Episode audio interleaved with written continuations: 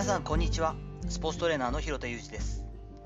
アスリートスポーツ現場でトレーニング指導をしたりスポーツ施設や現場のディレクションをしたりトレーニングやトレーナーの働き方について情報発信をしたりしています。最初に告知をさせてください。私がマスターコーチを務めるティップネス主催の認定資格セミナー CFSC Certified Functional Strength Coach Level 1のセミナーがですね11月18日の金曜日関西のティップネス石橋で行われます。私が指導させていただくんですけれども、直接お会いできる大事大事というか貴重な機会なので、えー、興味ある方はですね、是非詳細の URL の方をご覧ください。本日は唯一無二の自己表現、そして知るを楽しむというお話をしていきたいと思っています。タイトルをね、聞いただけで新聞や記者会見を見た方もいらっしゃるかもしれませんが、本日はスピードスケートの、えー、小平奈緒さんの引退会見についてお話をさせていただきたいなと思っています。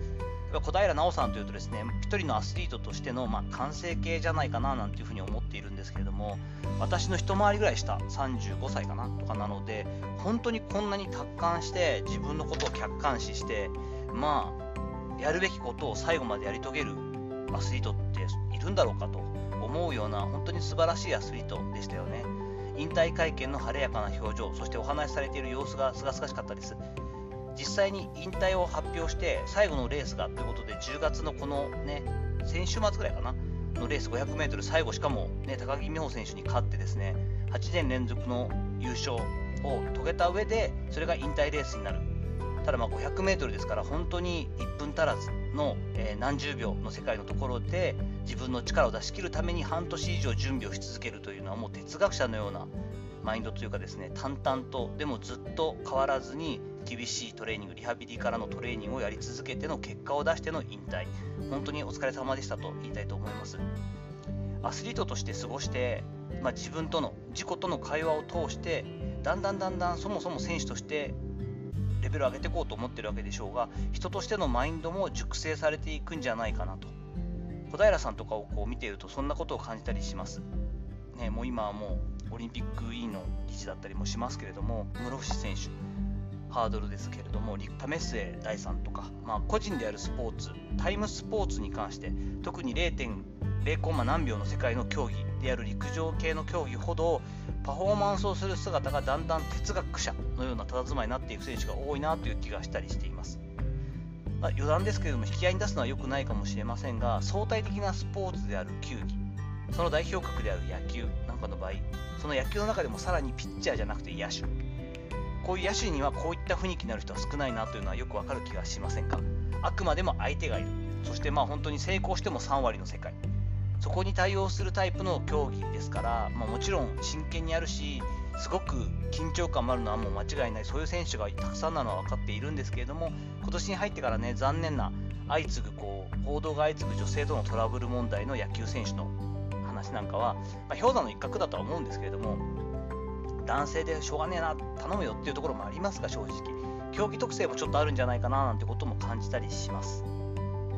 まあ、ちょっとこの辺話脱線してしまいましたが小平奈緒さんの座右の銘が本当に素敵だなと思って最後の引退関係のところでもそんなお話されてましたよね。唯一無二の自己表現をしていきたいというふうに考えて頑張ってきたという話。そのための手段としての勝利であったり目標タイムがあったと語っていました。大きなその軸としては唯一無二の自己表現をしていくんだということがあるためにその一手段として高いところで目標として掲げる金メダルであったりとか、えオリンピック出場であったり目標タイムっていうのも、まあ、ぶれることなくというかですねくじけることなく向かっていくことができたということなんだと思います。そしてね知るを楽しむもうこれからもやっていきたいということをねご自身のツイッターなんかでもハッシュタグでやっておりましたけれども苦しい面ばかりじゃなくてさまざまなアプローチで競技に挑むこと。そのことで好奇心を保っていたんじゃないかなという思う面もあったりします。実際に NHK のねインタビューというかですか、えー、柔道で2連覇を達成した大野将平選手をリクエストして小平奈緒さんが小平奈緒さんから、えーと、対談企画をですねこうこの人としたいんですと言って NHK でやった、え、インタビューなんかも面白かったですよね。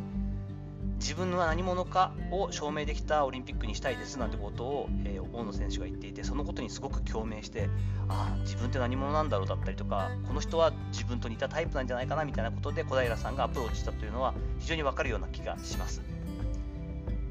今度はねもう1月からは授業を受け持つ信州大学の特任教授ということになったというなるということなんですけれどもやっぱ小平奈緒さんから直にですね授業を通して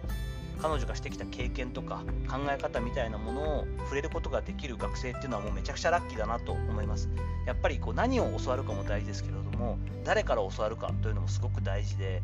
一流の人に触れることによってそのマインドだったり雰囲気だったり佇まいっていうのを感じるだけでもやはりこう自分自身がレベルアップするというか高みを目指すというか成長ができるというのは間違いないことなので今後教授だけでなくて地域の発展なんかにも多分寄与していくんじゃないかなと思うんですけれども今後も小平奈緒さんの活躍に目が離せないななんて思ったりしています。さていかがだったでしょうか？本日は唯一無二の自己表現と知るを楽しむというで引退会見をした小平奈緒さんについて思うところをお話しさせていただきました。本日の話のご意見やご感想などあればレター機能を使ったりコメント欄にお願いいたします。いいねやフォローも引き続きお待ちしております。どうぞよろしくお願いいたします。本日も最後までお聴きいただきありがとうございました。この後も充実した時間をお過ごしください。それではまたお会いしましょう。広田裕二でした。